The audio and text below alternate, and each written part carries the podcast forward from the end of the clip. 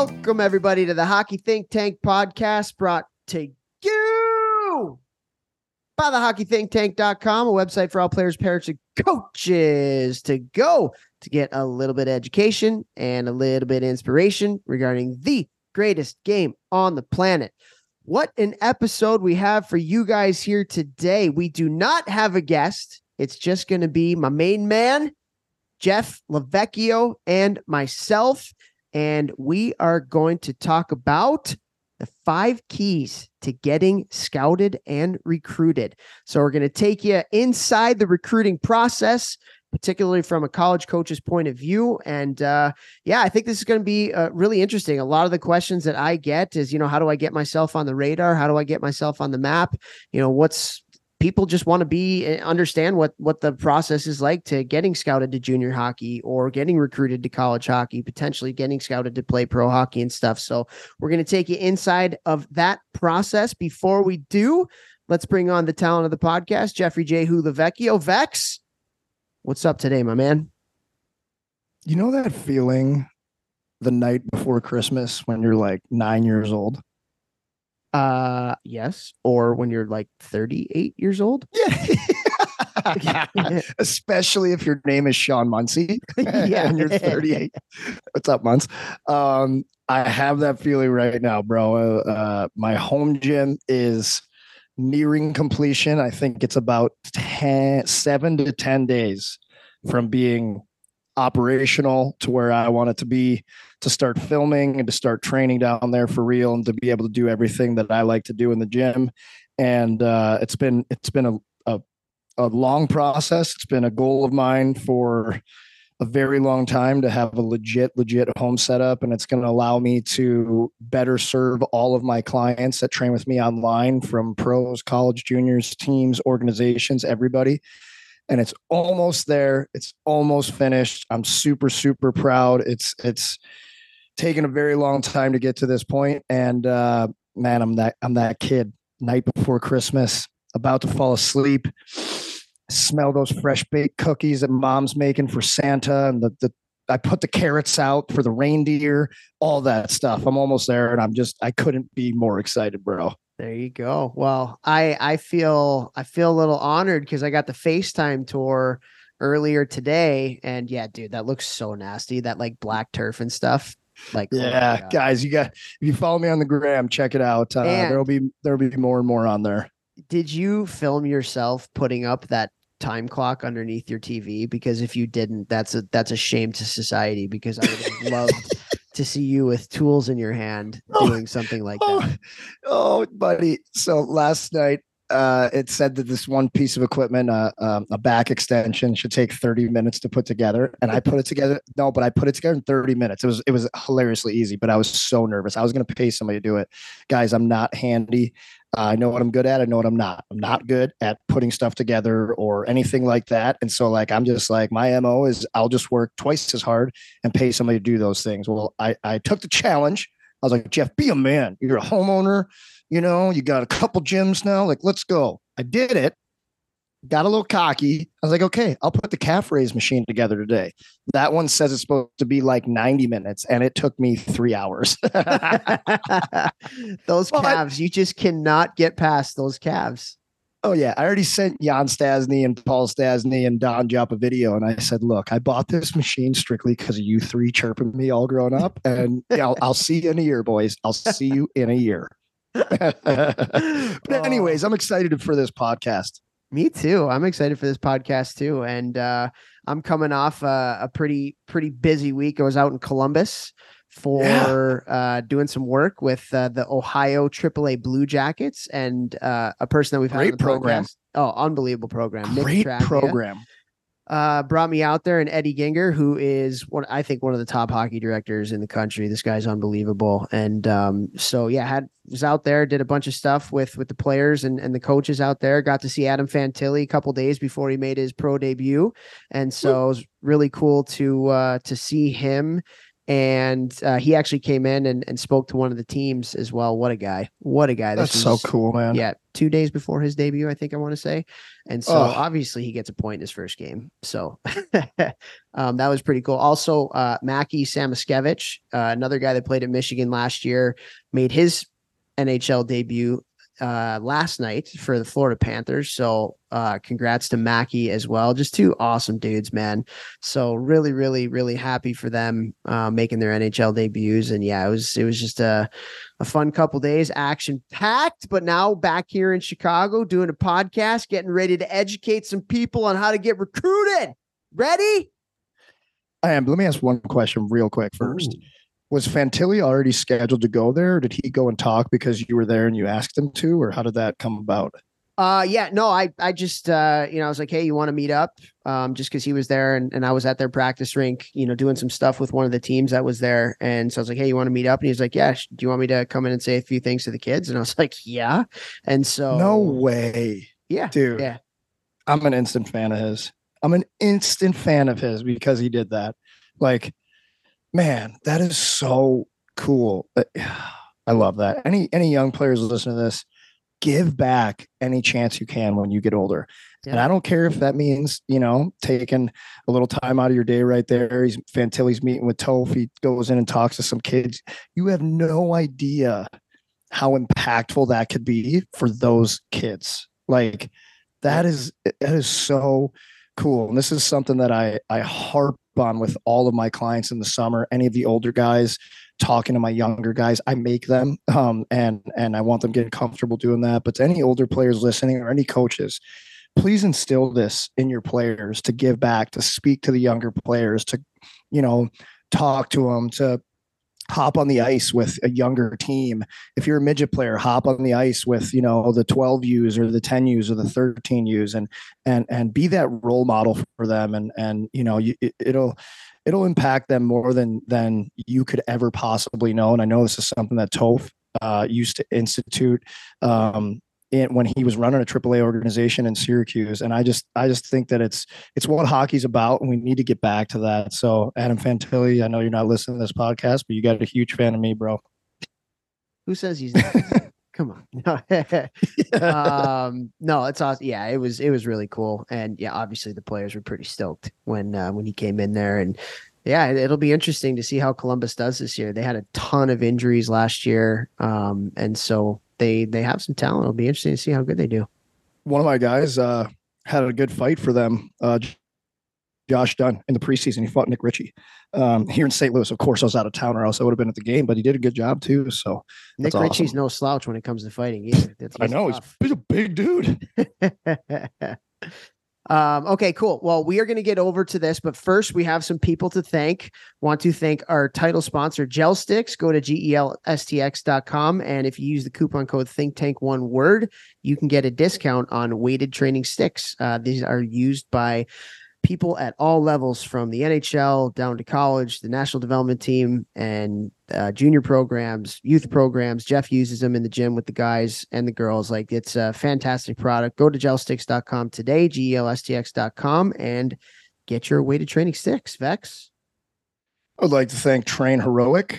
Uh, Train Heroic has changed my life. It's allowed me to work with so many people around the world, whether that's athletes, non-athletes teams organizations. I had another team just sign up um, this week for the rest of the season. Jason mcpherson absolute beauty. His team worked with me last year as well online. I'm working with 16 teams right now online. Division one uh, division three juniors uh, female aaa organization male aaa organization acha teams uh, aaa teams double a teams and a team um, if there's any teams out there that are looking for quality online training at a very, very affordable price and some other mentorship things that I also offer with every team, please reach out to me. All right. Um, can't say thank you enough to Train Heroic for making this all possible for me. I also want to say thank you to Cured Nutrition. Cured Nutrition is a CBD company that I'm with. Um, I use their products twice a day, every single day. Helps keep my brain strong, my body going. I work a lot I work a physically demanding job. I work very hard, and it allows me to stay at the levels that I need to be at to function doing all the things that I do in my daily life. So if you ever have any questions about CBD, how to use it, all that type of stuff, please don't be afraid to reach out to me. I would love to help you with that stuff or go to curednutrition.com and use my discount code GMBM. Awesome, man. And thank you to Helios Hockey as well. Helios Hockey is an unbelievable product. It's a sensor that you put into your shoulder pads and with that, it will give you instant feedback on your play. Most notably, it will give you feedback on your stride and your stride mechanics. It will also give you what they call a hustle score, which can tell you how much you're hustling on the ice based upon the, the workload that you're putting in there. And then one of the incredible things that it does too is it links up with whoever is doing your video, whether that's LiveBarn or whether you have somebody doing it on, on an iPad or a camera or something like that. And it cuts up your shifts for you instantly after the game no fast forwarding, no rewinding, anything like that. You have your shifts ready there for you after the game to look at, which is such a value add. It is unbelievable, right, Vex? Like this is insane. Game change. Game change. The number one thing all of you guys should be doing if you want to get better is is watching your shifts and taking notes. So unbelievable that it clips everything for you. Totally, totally. So go to helioshockey.com and they were nice enough to give our hockey think tank listeners a little bit of a discount. So the discount code is think tank one word. Go to helioshockey.com and use the coupon code think tank one word, and it will give new Helios members 20% off their initial 12 month membership and they will include the sensor in your shoulder pads for free. So awesome, awesome, awesome stuff. And we also want to thank icehockeysystems.com. These guys are the best. Thank you to icehockeysystems.com for sponsoring our podcast and go there. And we have teamed up with them to do an associations platform where you can get this for every single coach within your organization. Not only the coaches, though, you can get this for all the parents as well because they have access to the Hockey Think Tank Parent Survival Guide. And so there are thousands of drills on there where you can go in to see and, and steal from. There are whiteboard explanations on systems and structures and player development from really, really high level hockey people. Uh, with this associations tab, also, you get the ability to share drills with other people in your organization, file them, different age appropriate drills and things like that. So uh, just a phenomenal, phenomenal, phenomenal um, you know resource for for all coaches out there all hockey directors out there as well and vex like it's amazing i don't know about you but the amount of people that have come up to me saying they either purchased ihs or helios they're like this is a game changer guys. Like absolute game changer. And they are unbelievable products. We would not be supporting them if we didn't believe in them this much. So yeah just unreal. Uh, a hundred percent, guys. If you hear us talking about anything ever on our podcast, like we, they told us that we could start taking ads, like like normal podcasts take ads around like ten thousand. We didn't take it until like a hundred thousand downloads. Like we literally will only talk about things that we truly believe in, people, companies, and products or services that like we believe in, we use, um, and we know to be true. So just want to always throw that out there because we would never tell you guys uh, uh, or or accept anybody on our podcast as a sponsor unless it was something that we actually believed in. And so those both of those two companies are are unbelievable, and we truly believe that they will help you level up. Absolutely. Absolutely. So, with that, thank you also to all of our amazing listeners. We love you guys so much. Thank you so much for supporting our show.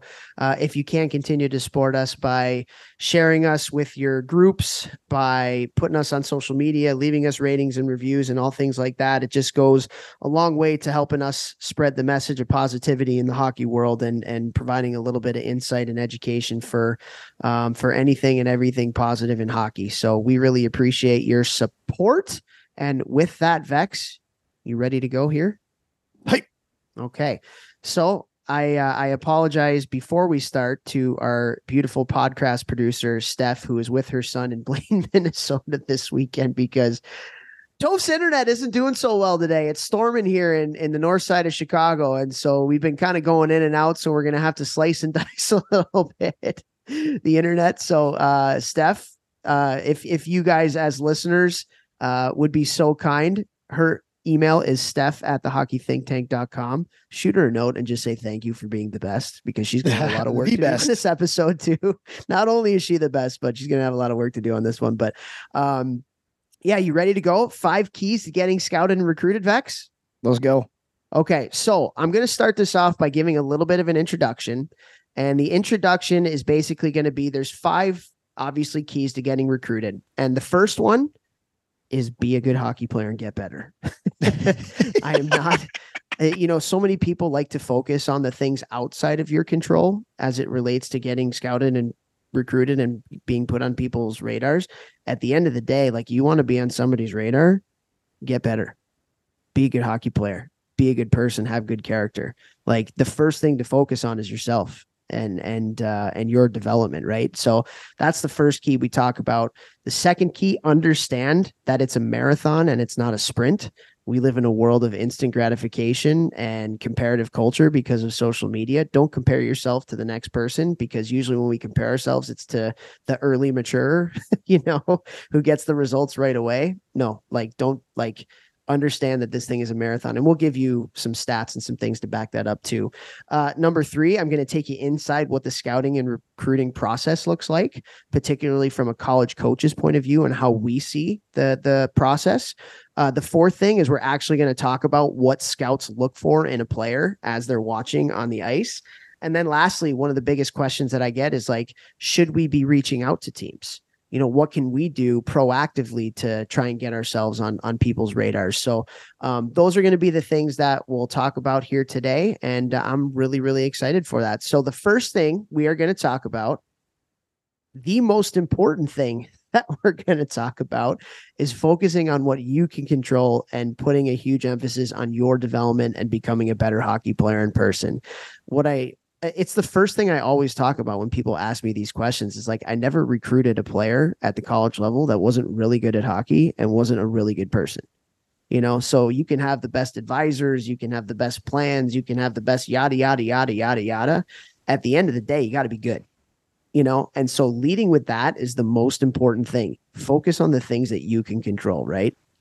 I can't emphasize this enough. What Toph said right there, that little phrase, control what you can control it's so massively effing important. I look back to when I was playing junior hockey and I was trying to get a scholarship or, or just trying to get a college team to want me.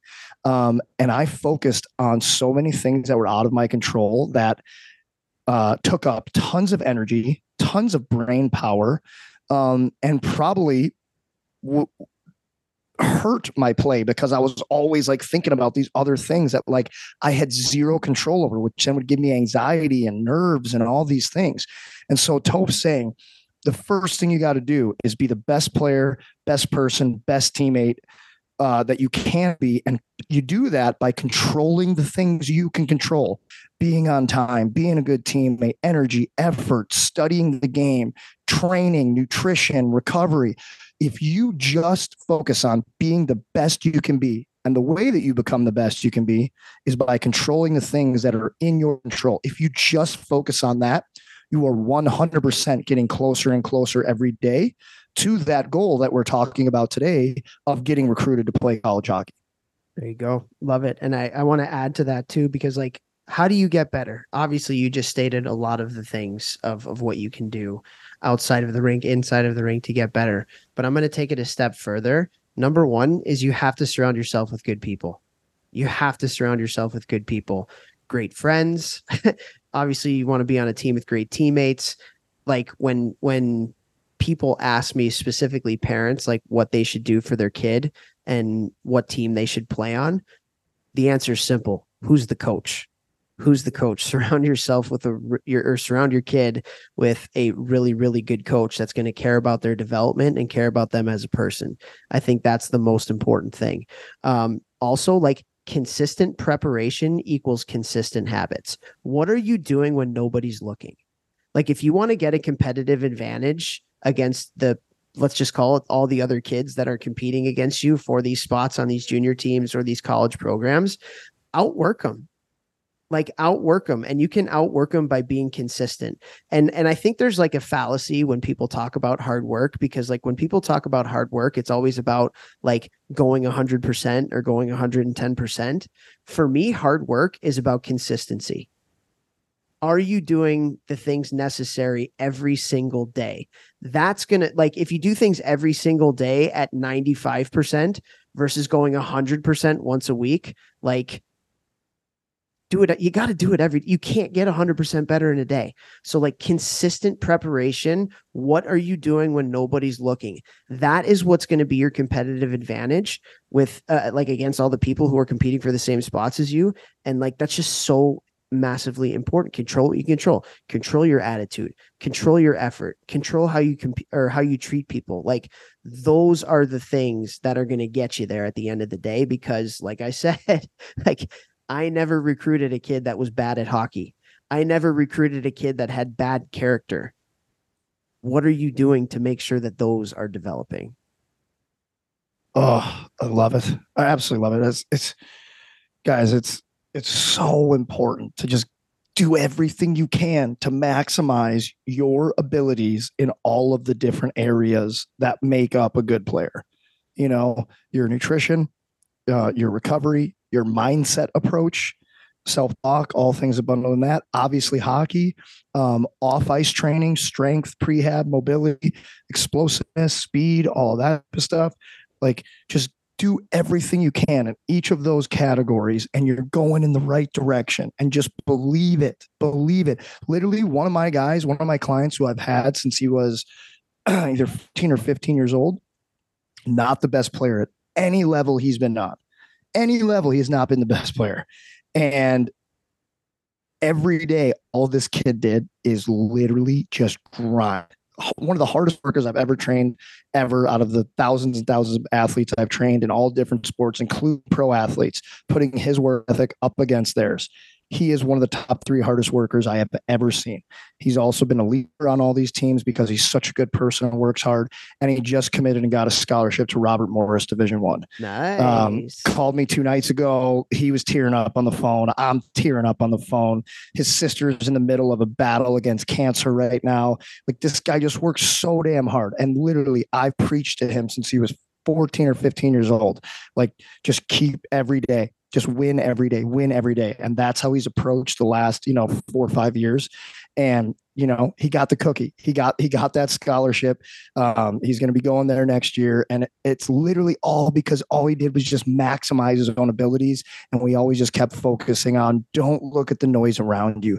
Guys, when you do this, it is it, it will change everything for you. Yeah, for sure. And at the end of the day, why do you play hockey? Like, what's your why?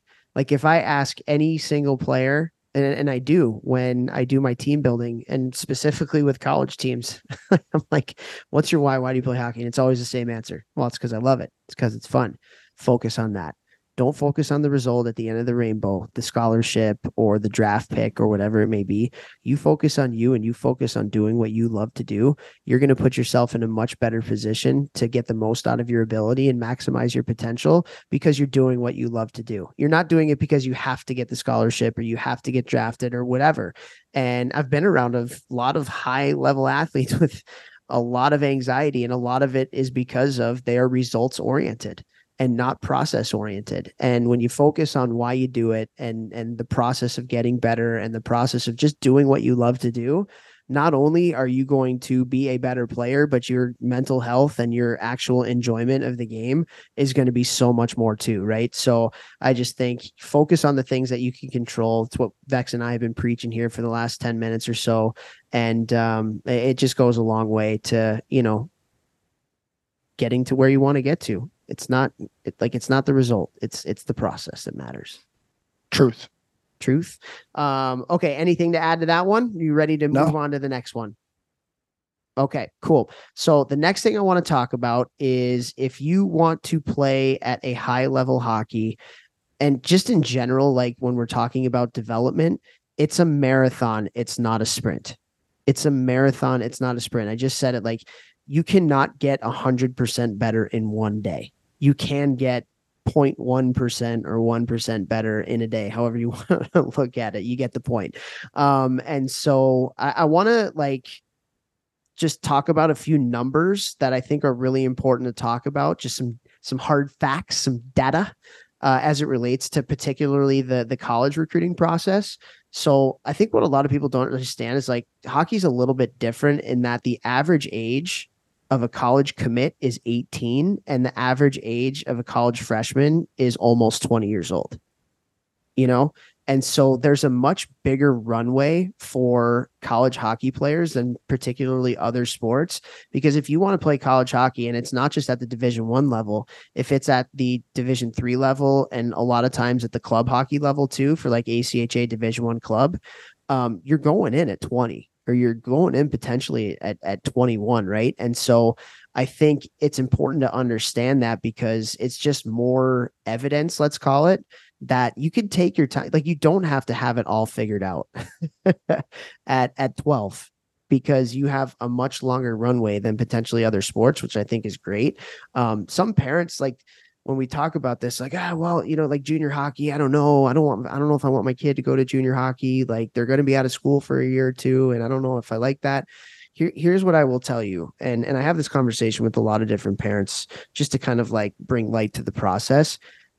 A kid going into college at 20 is so much more mature than a kid going to college at 18 from a life standpoint.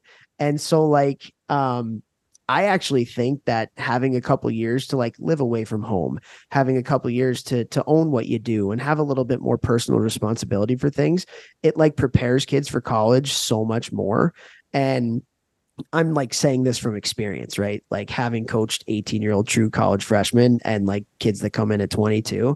Um, so I, there, there's a bigger runway. There's a maturity factor. Like and so I, I, actually think it's it's good. Also like if you want to play college hockey at the division one or division three level and you go in at 20 you could potentially still take classes in those two gap years where you're playing junior hockey and transfer in credits to and take a bunch of the gen ed courses to transfer in. So now if you need 120 credits to graduate in the four years you don't need to take 120 credits. You you only have to take 100 and so that's going to give you a better work life balance because it's one less class a semester as you're going through the process too. And so, like marathon, not a sprint, the numbers, right? Average age of a college commit is 18. Average age of a college freshman is between 19 and 20, closer to 20. Like those are just hard data facts. And I've had that conversation with parents too, you know, and it's it's just I think they're looking at the the equation just like a little bit differently know, like Toph said, the average age of incoming freshmen to play NCAA hockey is is around 20 years old. You know, I was a 20 year old freshman. Toph was a 19 year old freshman. Like that is more the norm. That is the norm, not going in at 18. So, you know, school will always be there. You know, it will always be there. They could be a freshman at 35. They could be a freshman at 40. They're not gonna be able to play hockey or play juniors. I don't think so. They're not gonna be able to play going. juniors. well, you could, but you could go to college at 40 and start then and roll then. Like, you know what I'm saying? So school will always be there, but hockey won't be and the chance to play college hockey won't be and also the life lessons that come with your son going 100% all in on their goals, hopes, and dreams. By them doing that and you being able to shepherd them through that time of, okay, you've got two years or maybe three years to play junior hockey and try to make this a reality, try to play college hockey. Um, them going through that process, literally, I am successful in my businesses now because of all of the things that I went through and learning to to invest in myself, time, energy, effort, money, um, emotions, just everything, putting it on the line every day. I am successful now because of all of that throughout my hockey career. I literally think daily about the things that I'm doing that are hard or tough or whatever. And I just literally put my mindset back into all these different points throughout my career where I went through something hard. And I, it's like literally just like, oh, yeah, I remember when I did that. I can do this now. Okay. So whether they, they go in at 18, 19, 20, 21, okay, they're going to be learning all these life lessons that I think are massively, massively important for them to be a successful person in the real world after hockey, no matter how long they play. So don't worry if they're going in at 20 or, or, or just going after that college dream by going to junior hockey. Yeah, I love that. I absolutely love that. I do want to put a little bit of a disclaimer in it because I want to talk to the the parents and and the girls in in this realm too because there is no junior hockey for for women's hockey. So most of the most of the girls are some take PG years and stuff, but you know you have a lot that are going in as as true freshmen. Um, and so, uh, but I even still think it's still a marathon and it's not a sprint.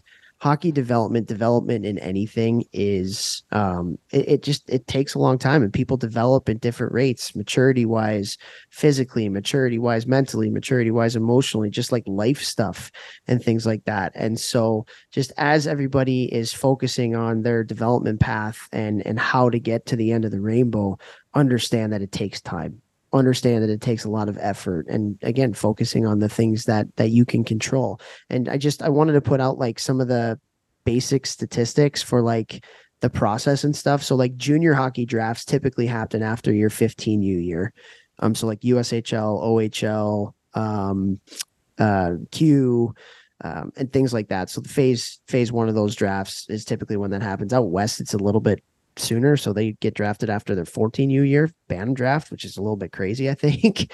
Um, but even still, like you look at the stats of like you know these draft picks, and what was the stat? I, I don't want to butcher it, but I'm gonna butcher it because I think it's an important one. I should have been a little bit more prepared on this one. But like Kalle Larsson gave me a stat. He's the GM of the Dubuque Fighting State. Dubuque Fighting State Saints, and the amount of kids that get drafted in the Phase One draft after midgets in the USHL that don't end up playing a full season is insane. I'm not going to give the number because I don't want to butcher it, but like it's over 50%. Over 50% of the kids that get drafted in the phase one draft of the USHL at 15 do not play a full season. Why? Because probably they get a little bit, uh, you know, what, you know, the late bloomers and the people who are focusing on the things that they control, they get passed by them. And so again, it's about development and being good. A lot of people think like getting drafted or getting the scholarship or whatever is like the end of the line. That's the beginning of the line. Go back and listen to our conversation that we had a few weeks ago with Rutger McGroarty, who got drafted first round by Winnipeg. No, the work starts now after I got drafted. Like this is just like this is nice that I got drafted, but like now the work's got to start, right? And so um yeah, like so draft years for for juniors for for the men's side. Uh, again just just laid those out. And then just a couple of like college hockey rules. So like a college cannot talk to you as a player until January 1st of your sophomore year of high school. So your grade 10 year. So you can't have any contact. You can't contact them. They can't contact you. That's the recruiting rules. And then January 1, those recruiting conversations begin to be permitted and you can start taking unofficial visits to campus. So you can go to a school, you can talk to the coaches, see the locker room, all that kind of stuff. Uh, you cannot be offered a scholarship or you cannot take an official visit to campus until August 1st going into your grade 11 or your junior year. So that's when actually verbal offers are permitted. Um, that's when you can take official visits to campus. That's when you can potentially commit to schools. That's why on August 1st, you know, you see all these kids going into junior year of high school committing. That's the first day that you can uh, commit to schools, right? And so those are like kind of like the recruiting dates that are really important. Um, but like I said, the average age of a Division One player that commits to school is is 18. Um, the average age of a Division Three kid that commits to school is 20. Um, the average age of a college freshman is 19 to 20 years old, closer to 20, like I said. You know, so it is like there's there's there's time. And again, this is for the men's side. It's a little bit uh, a little bit more rushed on the women's side, and rush is probably the wrong word. We don't want to be talking about that when we're talking about marathon, not sprint. But it's a little bit earlier in the process for the women. Um, so yeah, I think it was just important to kind of talk about those stats. And like the last thing I want to talk about before we move on is like dominate your level before moving on. Don't be in such a rush to get to the next level. And, you know, I, I think there's kind of like two two philosophies as it relates to you know development like should i play against the older guys and, and challenge myself a little bit more but like there's a there's a confidence that comes with being a top player and and i think that that's really important and that kind of translates from level to level. And i think like i've seen so many kids rush to a different team or rush to a higher level before they were ready. And like those kids a lot of times end up fizzling out um and their passion for the game just just drains. Like i would encourage everybody like don't rush it. Dominate before moving on. And when you do that like i said that confidence is a real thing and while it is good to be challenged, I'm not denying that by any stretch of the word, but like, don't be in a rush. play your age group. You know, like you don't want to go to junior hockey. You're t- I went to junior hockey a year too early and it almost killed me. like my confidence was absolutely shattered, you know? And so um I just you know, if, if you're a top player, being a top player is is big deal. Like it it it does a lot for your confidence. It does a lot for your just just like how you carry yourself and things like that. And so um moving on too early can crush you. And I've seen it happen. I've seen way more kids air going early rather than marinating and going late. I don't know if I've ever seen a kid make a mistake where they didn't go early, where they stayed where they were supposed to be. Right. Yeah, that makes sense. That makes a lot of sense actually. Marinating. Good word. Marinating. You got to marinate. um, okay. So anything else to add before we move on? No. No.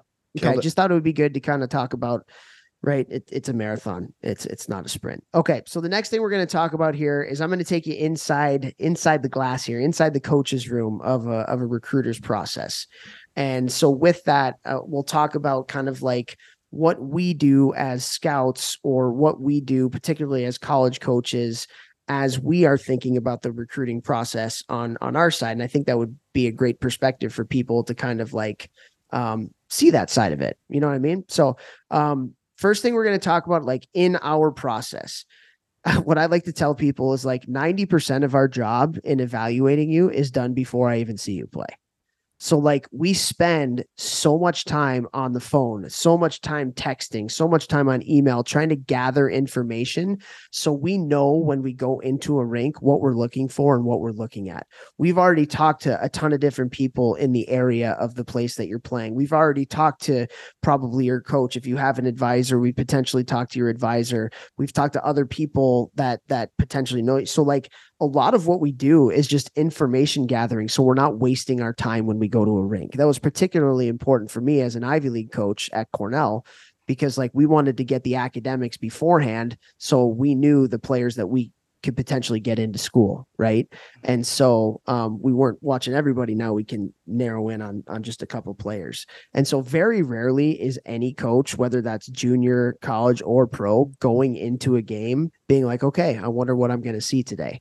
No, there's like players that we already know that we're going to key on that we're going to watch with a hawk's eye. Now that doesn't mean people can't catch our eye, you know, and and people can't stand out. But at the end of the day, like people at this level are are typically really good at what they do and they understand what they're getting into when they go in to watch a game. Does that make sense?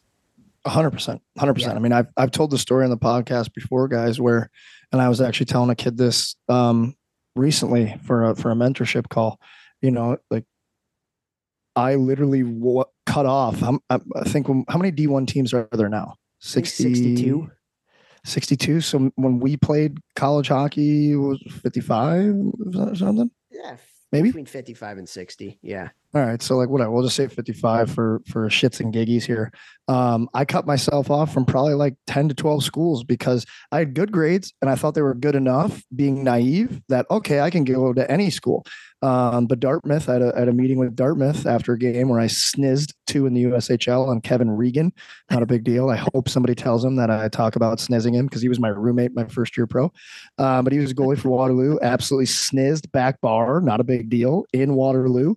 And uh, walk into uh, the room. Coach said, "Hey, go in there. School wants to talk to you." And first words out of Dartmouth's mouth pretty sure you can't get in with your test scores and your GPA, but if you can, uh, we'll be in contact. I never heard from them again or any other Ivy League school because I'm sure the word was out that my grades weren't up to par, weren't good enough for me to get into the Ivies.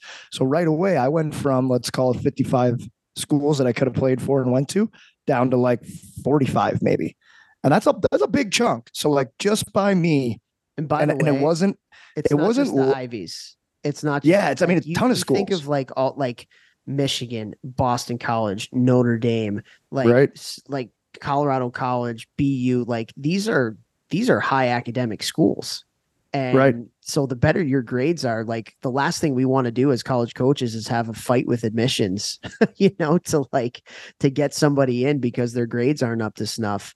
And yeah, so it's um that like the more the better your grades are, the more opportunity you're going to give yourself to play college hockey, particularly based on the amount of schools that you're going to be able to get into. So that's like a great point, a great point. Like you want more opportunity to play at this level and at the division three level too because there's a lot of really good academic division three schools like your grades matter man your grades absolutely matter they do. And guys you want to give yourself the most opportunities that you possibly can have available to get that cookie to get that scholarship or that spot on the team. And and it wasn't a lack of uh, knowledge on my part. I had a 4.0 when i left for junior hockey.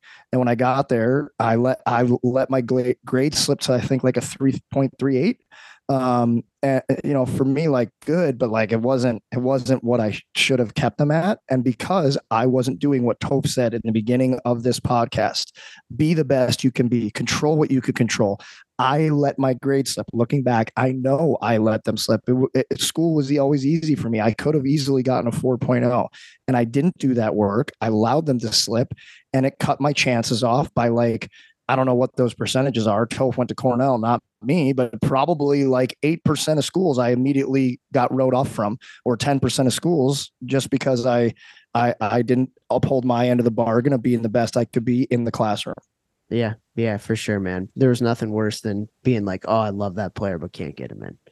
I hate yeah. that. It was the worst. That's gonna um, suck yeah and so yeah when we're doing our information gathering like i said like so much of our job is done before i've even watched you play a game and so like what what are we asking? Like what what are your grades? You know that's the first question we're asking. Number two like what kind of teammate are they? You know are they a leader? Um we can't can never have enough captains right? Like want to recruit captains want to recruit assistant captains want to recruit people who are coachable who when we talk to the coach they're absolutely glowing about that guy. Um so like what kind of teammate are they? Uh, what kind of person are they? Another one this is a big one and and i'm talking to the parents here what's the family like? That's a big deal. That is a question that we ask all the time because at the end of the day, the apple doesn't fall far from the tree. And at the end of the day, like parents can still have an effect, even though the parents aren't talking to the college coaches like they do in youth hockey, they can still have a completely huge negative effect if the player's going through something and they're making excuses for them or blaming the coach or whatever in their conversations with their kid at the college level. So um, we're we're asking what the family is like, you know, like that stuff is really important. Um, what your coach says about you is huge especially if that coach is someone that we trust. And now I'm going to talk to like the coaches out there, like the youth coaches, midget coaches, and and you know maybe junior coaches. Like, don't lie to us. Do not lie to us because if you lie to us about a player because you want them to get to the next level, all that's doing is it's hurting your credibility and it's hurting every other kid that you coach in the future because now I'm not going to trust what you say.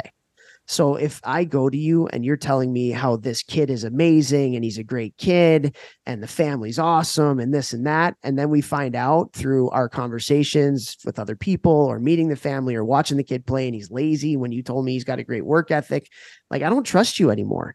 And so I'm not going to go to you like about players because I don't know what I'm going to get because the last thing I need is to bring somebody who I think is a hard worker to my head coach and to to commit them to our program and then find out you know that they're not and they weren't as advertised. And so um just make sure you're being honest in your evaluations of players and their play and their character and what their families are like um it, it's it's it's it's a huge huge deal and kids. Like we really listen.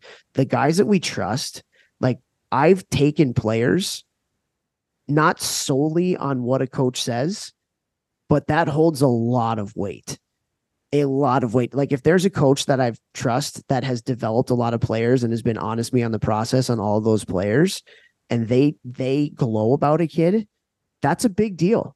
That's a really big deal and so because they're with you every day, you know, we're we're coming in, in in snapshots to watch you play, and and you know sometimes we'll get a chance to watch you practice, but not all the time. I, I wish like you know as as a college recruiter or scout, like you would be able to watch more practices because that's where you know if the kid's going to work hard and stuff. Um, so like what your coach says about you especially if we trust that coach that that means a lot what do other people say about you like there are there are coaches that will go in and, and speak to the marketing interns and they'll speak to the people who drive the zamboni and they'll speak to you know your teachers or your guidance counselors and stuff like that they're trying to find as much information as they can on you. And so, like, if you're if you put on this front like I'm a good dude in the locker room and at the rink, but you're not away from it, we'll know. I guarantee you we'll know. The good ones will know. Even the bad ones, 100% of the time, coaches at those next levels, they will find out. Yeah. They will find out what type of person uh, uh, you are in the locker room with your teammates, uh, family, you know, all that friends, all that type of stuff. They will find out. And you got to think about this too, guys. Like, maybe the coach you're playing for now in, in, in midget hockey and amateur hockey, maybe they're a volunteer, make it, maybe they're making a little bit of money. Coaches at the college level might be making, you know, hundreds and hundreds of thousands. They might be on a contract worth a million or millions. That is how they feed their family. They are going to do say millions, but well, Mike Hastings on a mil- millions millions contract, isn't he? Really? Probably believe like so. And at, at uh, yeah, but the contract's worth millions. Got it. Yeah, yeah, yeah. Gotcha. Yeah, yeah, yeah. yeah. yeah. That makes sense. Um, they are not going to risk bringing in a shithead, right? No. Like they're not going to risk millions of dollars just because you're good at hockey. Because there's a lot of good hockey players out there. They want the full package, especially if they're giving you money. And like Toph said, like coaches aren't going to lie for you because then those those college coaches or those college scouts uh, scouts or or professional or junior or whoever they'll never listen to your coach again when they recommend a player. So your coach has to be honest with you. Guys in the summer i have nhl teams calling me weekly leading up to the draft about players that i train wanting to know everything about them work ethic. Are they on time? How do they treat the guys in the room? Are they an energy giver? Are they, are they quiet? What do their peers think about them? Are they funny? Are they a nerd? I had one college coach reach out and be like is this kid a nerd? She's like i don't know if he's going to fit in the locker room. I was like oh no he's just shy when you first meet him. But i literally have to tell the truth to all of these coaches that call me.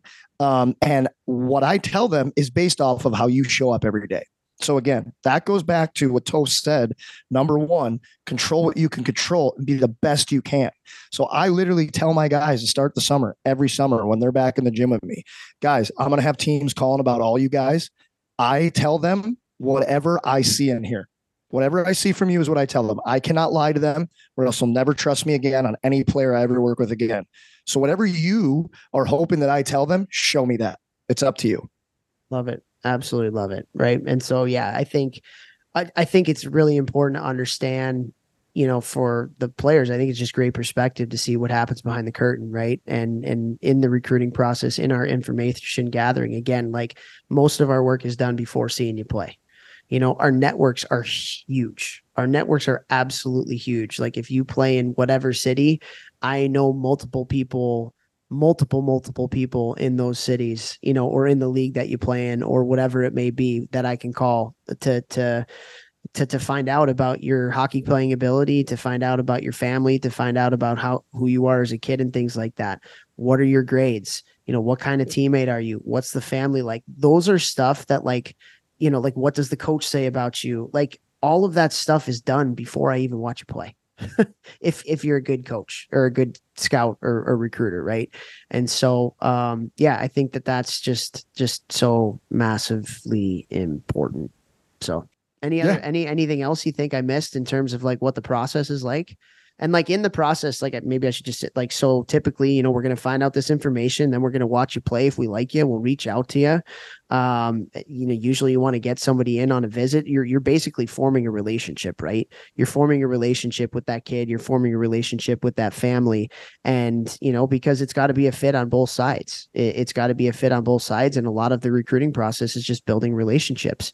You know do you trust the kid and the family and does the kid and the family trust you with with the next 4 years of of their life right? And so just uh yeah information gathering and then building relationships and watching you play and and ultimately end at the end of the day if it's a fit on both sides then a scholarship offer is is given or uh, a spot on the team is given if there's no scholarships and and then you kind of go from there. But yeah just giving a perspective on what happens on the other side i think is is good. And then you know with that after the information gathering what are we looking for what are we looking for in a player when we go out and we actually watch you play we've we've figured out that you're a good kid your coach loves you you got a great family you got the grades and all that kind of stuff um, what are we looking for on the ice and so really at the end of the day, if you want to keep it really, really simple for players, we're looking at your hockey sense and ability to make plays. We're looking at your skill and we're looking at your competitiveness.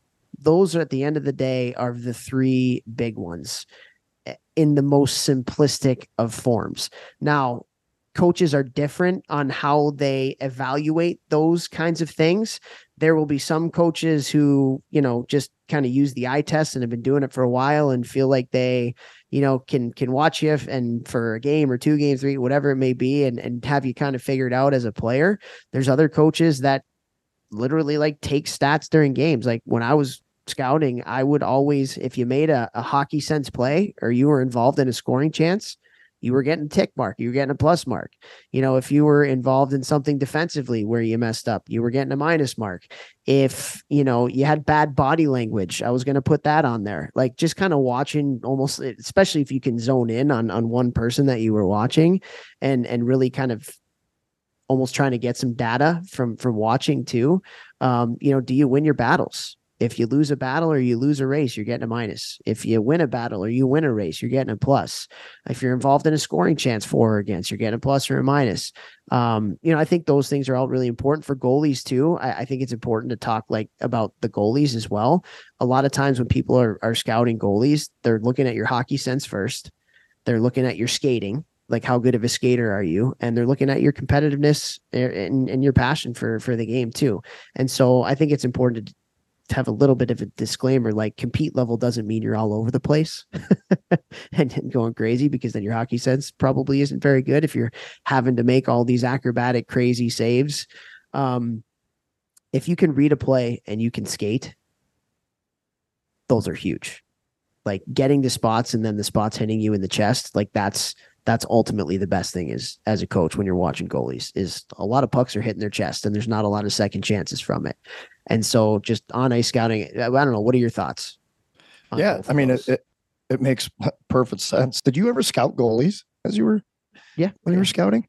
Yeah. I did mean, you? What, what did, did, did you like ever talk to go- team or what? Well, no, I didn't know they had like a specific goalie scout that did some, all some of teams do your now, guys. especially now that there's a third assistant in in college Yeah. at the Division One level. You'll probably have somebody that's like a little bit more of a, you know, goalie specific um coach. But yeah, I mean, we would yeah we would we would scout goalies. Yeah. Yeah, I just didn't know because uh, I, I didn't know like if you had help with what to look at as a scout for looking at goalies, just because it's so different than a than a player, you know.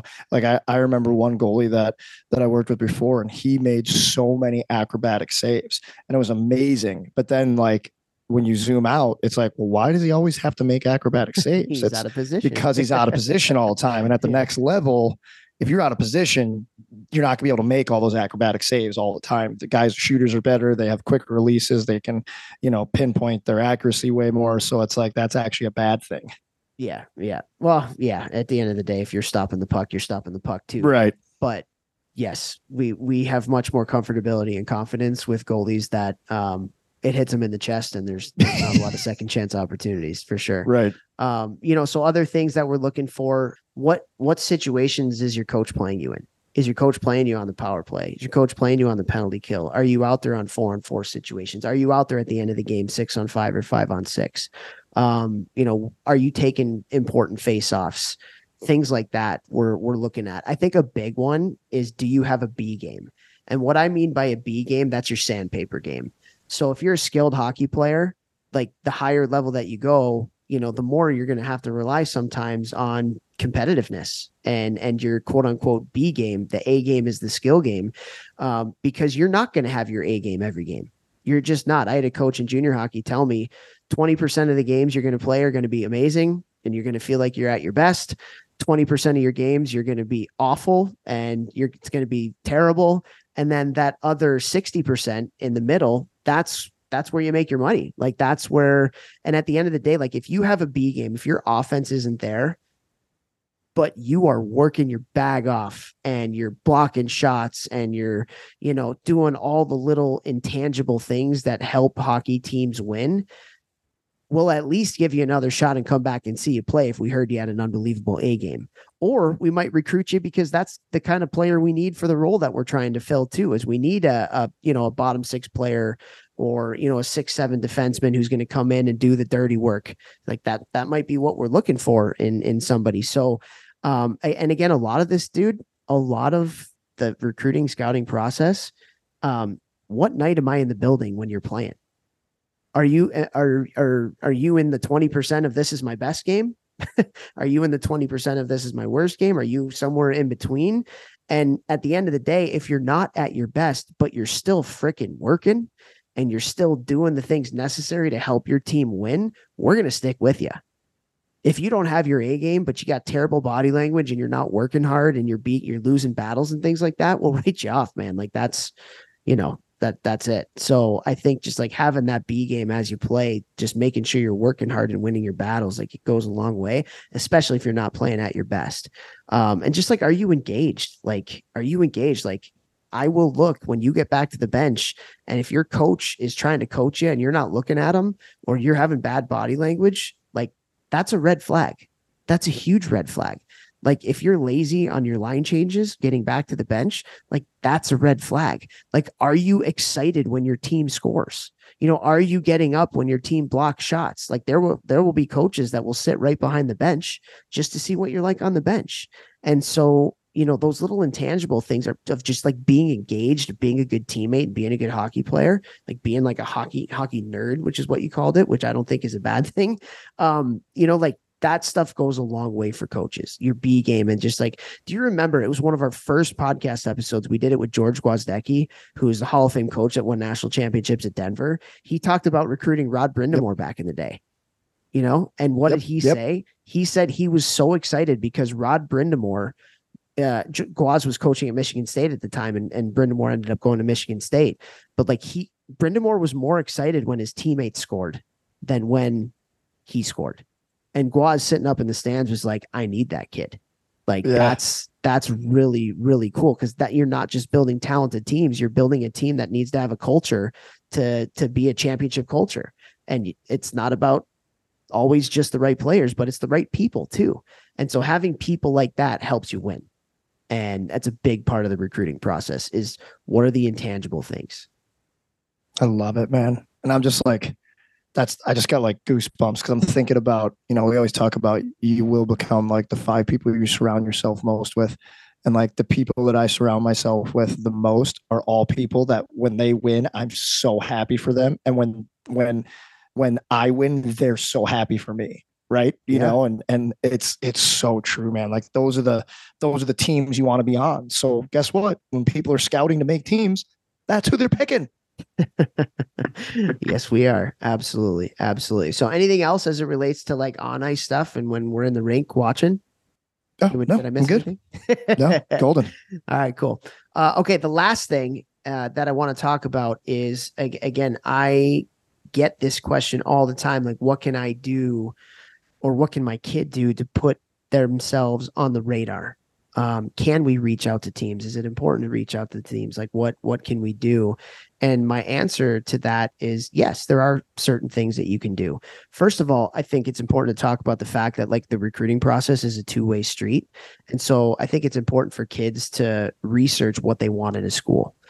Um, some kids want to go to school that's a big school like a big 10 school with you know tens of thousands of people. Some people would rather be at a small school. Do you want to be in a big city um, you know, like for us and like, like recruiting against Harvard all the time, you know, kids who wanted to be in a big city, a lot of times chose Harvard. A lot of times the kids that want to be in a in a college town or smaller town chose Cornell and and Ithaca. You know, so like school size, that's important. Is city or college town, that's important. Does like what do you want to study in school? What's your academic major? You know, that that's something to to research like do these specific schools have that? Do your research on teams roster sizes and do your research on teams commitment histories. You know is this a team that is known for committing a lot of kids and then decommitting kids? Or is this a team that you know only recruits a certain amount of players and they don't get into that racket?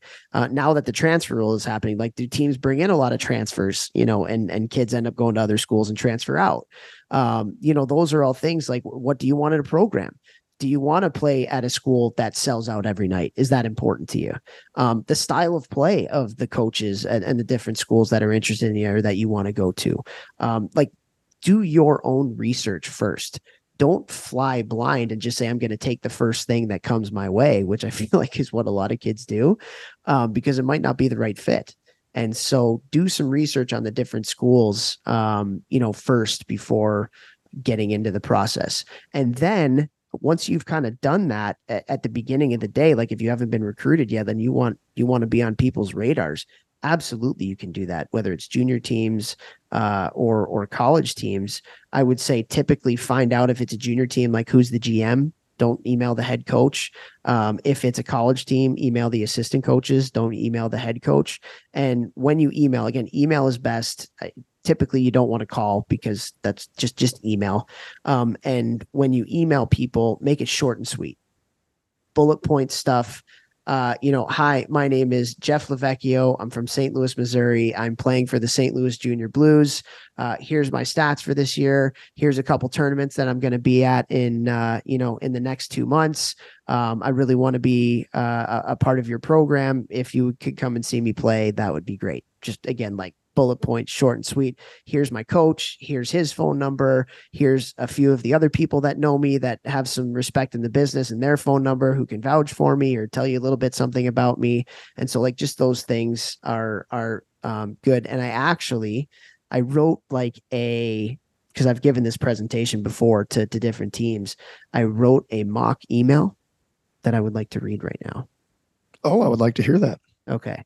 Um, this is from Wayne Gretzky, okay, Wayne Gretzky is is the person who would like to be recruited. Who's Wayne Gretzky? the great one. Uh, anyway, so college coach on the uh, the title line, interest in your program, and then it's dear Coach X. My name is Wayne Gretzky, and I'm really interested in your hockey program. I think it'd be a great fit for me, both for my hockey career and academically. Here's some information about me. Wayne Gretzky, I play for the Brantford 99ers minor midget program. Here's my birth date. Here's my stats for this year. People that can provide information on me. My head coach is Scotty Bowman. His email is scottybowman at gmail.com. Uh, the assistant coach is Craig Berube. His email is chief at stlblues.com. My advisor is Jerry Maguire. His email is show me the money at gmail.com. And my former coach is Jeff Lavecchio at jehu Jeffrey Lavecchio at gmail.com. Uh, here are my upcoming games and showcases that I'm going to play at. Thank you for your time and consideration. If you need more information, please let me know. Best of luck with your season. Awesome. Wayne, great email. Right? It's a pretty good email. Like if you're writing a five paragraph essay about all of your attributes, like we're we're just it's not going to get read. it's I'm sorry, it's just it's not going to get read. You know, so just keeping it short and sweet. And then what we do on our end is we have these big scouting softwares, and we'll go to your name and we'll we'll click you off. And then the next time we're at a rink and your team is playing, boom, there's a little tick next to you that you're interested in our program, and we'll probably watch you a little bit closer than we typically would. And so, um, yeah, that's I think that's you can absolutely reach out again. Do it by email um, make it short and sweet and yeah just list a lot of references that you have of people that know you because at the end of the day that's how we can find out some more about you and goes a long way what do you what are your thoughts and be proactive like Toph and I always say, you don't want to look back and have regrets and be like, who knows what would have happened if I would have emailed all the teams I was interested in. And guys, me as a current pro athlete years ago, I really wanted to play in Japan. Um, you know, I was making pretty good money in Europe, but I knew Japan only had three imports on every team, which meant they were paying a lot more money. And I knew the salaries over there, and it was really good money. So I reached out to them. I sent them an email, found their email through this, uh, um, you know, it's like a pro hockey, like Facebook type of thing. And I sent them an email and just said, Hey guys, I'm, I'm really interested in playing um, for your team um, if you have any interest, you know, let me know. And they they sent me an email back and said, "Hey Jeff, uh, you know, we've already signed our three imports for this season, but we'll keep tabs on you." And I wound up signing with them either a year or two later. Um, and playing in Japan was one of the best experiences in my entire hockey career. Um, it was one of the best worldly experiences. Uh, I'm a much better coach from having to play in Japan um, and, and, it was the most money I made in my career, other than my first couple years under NHL contract and having signing bonuses. So, like literally, if I don't send that email, I don't know if I get all of those experiences and all that money. You know, so me as a current pro athlete, I wasn't afraid to reach out and, and, you know put myself out there. You never know what good could come. And when i tell players who are asking should i email teams? and i say absolutely yes what's the worst that could happen? They don't answer you. What's the best that could happen i made a couple hundred g's. What's up? You know? Like send the email guys. Yeah yeah. There's nothing wrong with reaching out to people. That's that's for sure. And um, again there's a way to do it but yeah, there's no shame in being proactive and and getting your name out there, even if the interest isn't going to be right away, which it probably won't. Um, you've done something and you've put your name out there. And like I said, we have these big, expensive in college. Most teams have these big, expensive, you know, recruiting softwares that we enter names in all the time and and it's called RinkNet and it's phenomenal and everybody that plays everywhere is in there and so we'll just go to your name and we'll click um you know we'll click that you're interested in us and then boom later on down the road we might see you and you have some interest in us and we'll watch you a little closer. Boom. Love it.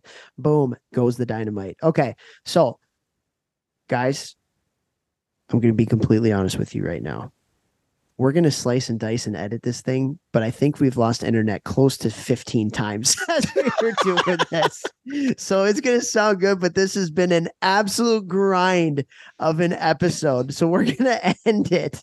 We've been battling, guys. This has We've been, been a, battling talk about resiliency. We are resilient individuals right now, and the fact that we're we even went and like finished this thing is insane. We we talked about doing it in another day, but we're like, no, we're gonna power through. We're gonna power through. We're gonna power through. And uh, I will raise my hand and take full accountability. It is my internet that is going in and out right now. My wife is downstairs and she's got meetings and her internet's going in and out and stuff too. So, um, hey, we love you. Absolutely love you. Vex, any final thoughts? Share the show, peeps. We love you guys. Keep spreading that love. Yeah, hopefully, uh, hopefully you guys got something out of this here, and uh, yeah, we appreciate you. Adios, amigos.